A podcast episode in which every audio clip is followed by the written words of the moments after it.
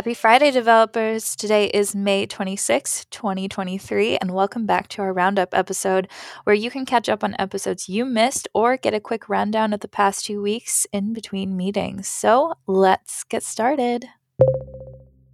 Last Wednesday, we welcomed on Lee Robinson, V P of Developer Experience at Vercel, to talk about his experience there and talk about the recent Vercel Ship Week that happened earlier in May, where Vercel introduced a slew of new tools and features. In this clip, Lee talks about Next.js's app router and how developers can utilize it.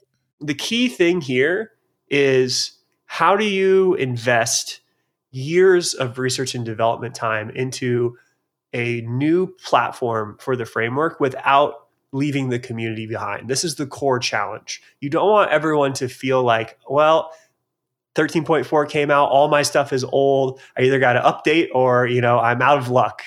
And this was something we really thought super deeply about, because we didn't want to have a moment where the community felt divided on, oh, I have to move to this new way, or I'm going to you know, have some trouble. So a core principle here with the app router is that it's designed to be incrementally adoptable. And we actually recommend people do it this way versus a one large P R to move your entire app over from the pages router to the app router. And because of that, both of the pages and app router can kind of harmoniously live together in your application. This is what we're doing at Vercel right now too.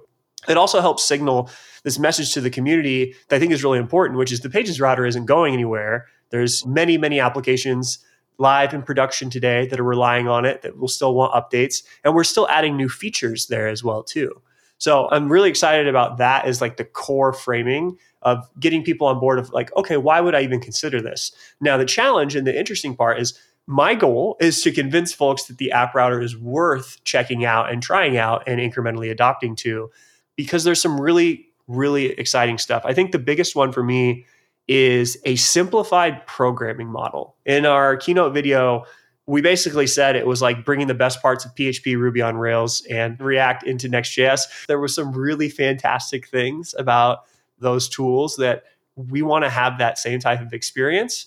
When you get down to the details, that's where you start to see the power of the architecture that React has been building out with server components and suspense. You can kind of think of the app router as one of the first places that is combining a lot of the architecture direction that React has laid out into a framework that folks can get their hands on today and start building with. And I say first because I don't believe it will be the last.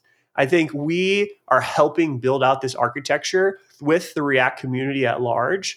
And I'm really hopeful some of the initial work done by frameworks like Gatsby, some community members have also started building their own server components frameworks. I'm sure this is going to continue to pick up in the future.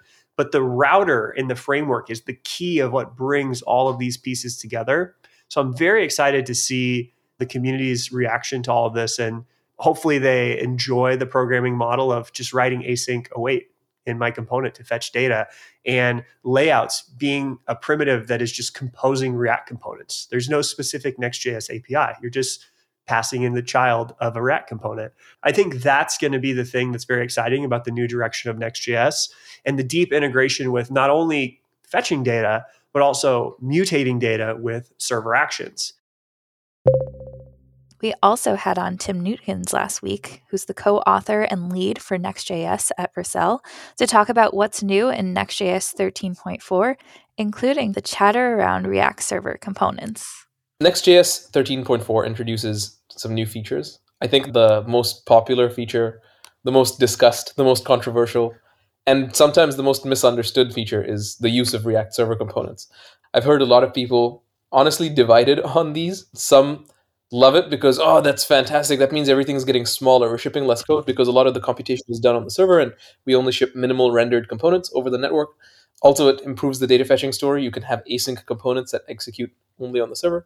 But I've also heard a ton of criticism where people say, oh my God, this really conflates my mental model because now I have to think about which component is which, and also context. A lot of people complain about server context, client context, et cetera. I'm curious if you could speak to that. Yeah, that makes sense. So the thing is, like, in the Next.js community, like, server components wasn't really a thing that people asked for a lot per se. It was mostly layouts, streaming, suspense boundaries, not waiting on get server side props to get results and things like that. So it's really like there's these very large amount of issues and feature requests that are now solved by changing the underlying architecture of Next.js. That's been our main goal with this. It's like solving the actual problems that people have a lot in Next.js apps today. So one of these is this layout thing. Like we could have added layouts into pages, but it would have been less ideal than what you get today. The server components part is basically taking this years of Next.js having server-side integration. So a good example here is you had get server-side props, get static props, get static pods, and all these Next.js specific A P Is. And these kind of influenced the React team in a way where they were like, yeah, this server-side thing, like we kind of proved that works. But in the end, it's not the best D X or like not the best way to compose your component. It's not a way to compose your components, right? Like you're doing it separately from your component tree. What if we move all of this data fetching logic and rendering logic that is not needed on in the browser per se, so structural things in your page, for example, and move all that rendering to the server and solve many other problems in the current ecosystem around React? One of them is we're shipping a lot of JavaScript to the browser. Everyone will say React is quite big, but if you start looking into real apps, it's like React is quite big, but then it's still only ten percent of your whole app or something like that. And with server components, we're basically shifting this back to React is quite big still, unfortunately. We have some plans to get to a point where that's better, but that takes a lot of effort and time to develop a smaller bundle size, basically.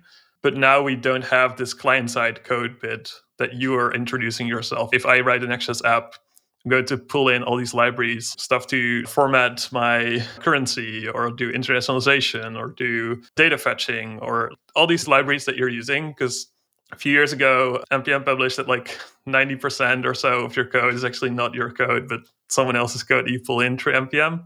And in practice, that's like pulling in all these libraries to then do all this functionality for you, but you're also shipping it to the browser. And like with server components, you're shifting that away to the server, which has this bundle, obviously, but then it has other benefits as well. Like it's closer to your database, or it has lower latency to your database or your A P Is. And this allows you to do data fetching in your components, because then if your database queries are less than a few milliseconds, then you can just keep rendering components, do the data fetching there, and get the result out, send the result to the browser, which is what server components does, and then hydrate that without the actual need for all the, the static bits in that. You can still have dynamic pieces where you get client components. If you're used to React before server components, that's basically like any component. Yeah, it's really exciting to see like where people will take this, because it allows you for way more granularity in like what you're sending to the browser, but also it now allows you to decide between like, I want to render this component or this other component, and it could be separate bundles, for example. You get way more granular code splitting by default as well. And finally, Mark Erikson, Redux maintainer and Redux Toolkit creator, came on again to talk about what the upcoming release of Redux Toolkit two point oh will include. We have a few different goals for two point oh. One is that we want to try to have quote-unquote correct E S module common J S packaging, which is both an annoyingly nebulous and seemingly continually changing goal. Being able to correctly import Redux Toolkit under Node with E S module flags turned on. Another is we want to modernize the JavaScript build output. We've always been transpiling our code, so it would work out of the box in I E eleven. I E eleven's dead. We want to stop supporting it, and that'll help shrink bundle sizes a little bit. Oh, nice. Another is that we have accumulated a number of A P Is or options that we've deprecated, and it's time for those to go away, which is technically breaking changes. We do have a few new features we're working on. And along with that, we actually converted the Redux core library to TypeScript back in twenty nineteen. And then it sat in our master branch for three plus years and never got released. So it's time for that to actually get published. And along with that, we are making some tweaks to the types in both the core and R T K to try to be a little more, slightly more correct behavior. Is that Redux like four point two to five? Is TypeScript in that? Yeah, there's no meaningful functionality changes, uh, but the difference is we went from JavaScript source code with a handwritten type definitions file to TypeScript source code and generating the type definitions along with tweaks to those types. Back to R T K, I saw Alpha one was like beginning of this year. Now you're on five. What's that timeline looking like? What are you looking out for? What are your signals? I don't know. When it's done, it's done. Part of the issue is we don't have a fully defined scope of exactly what will go into two point oh before we know it's done. I'm hoping to try to keep it somewhat constrained.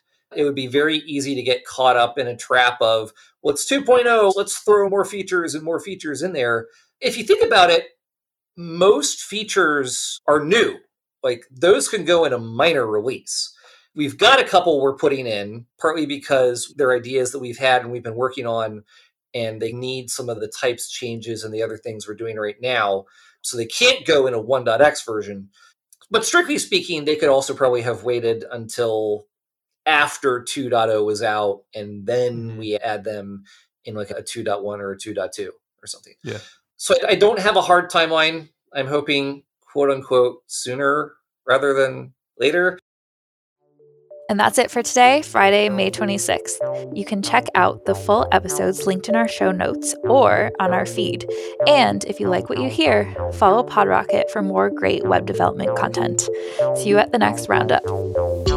This episode was brought to you by LogRocket. Try it for free at log rocket dot com.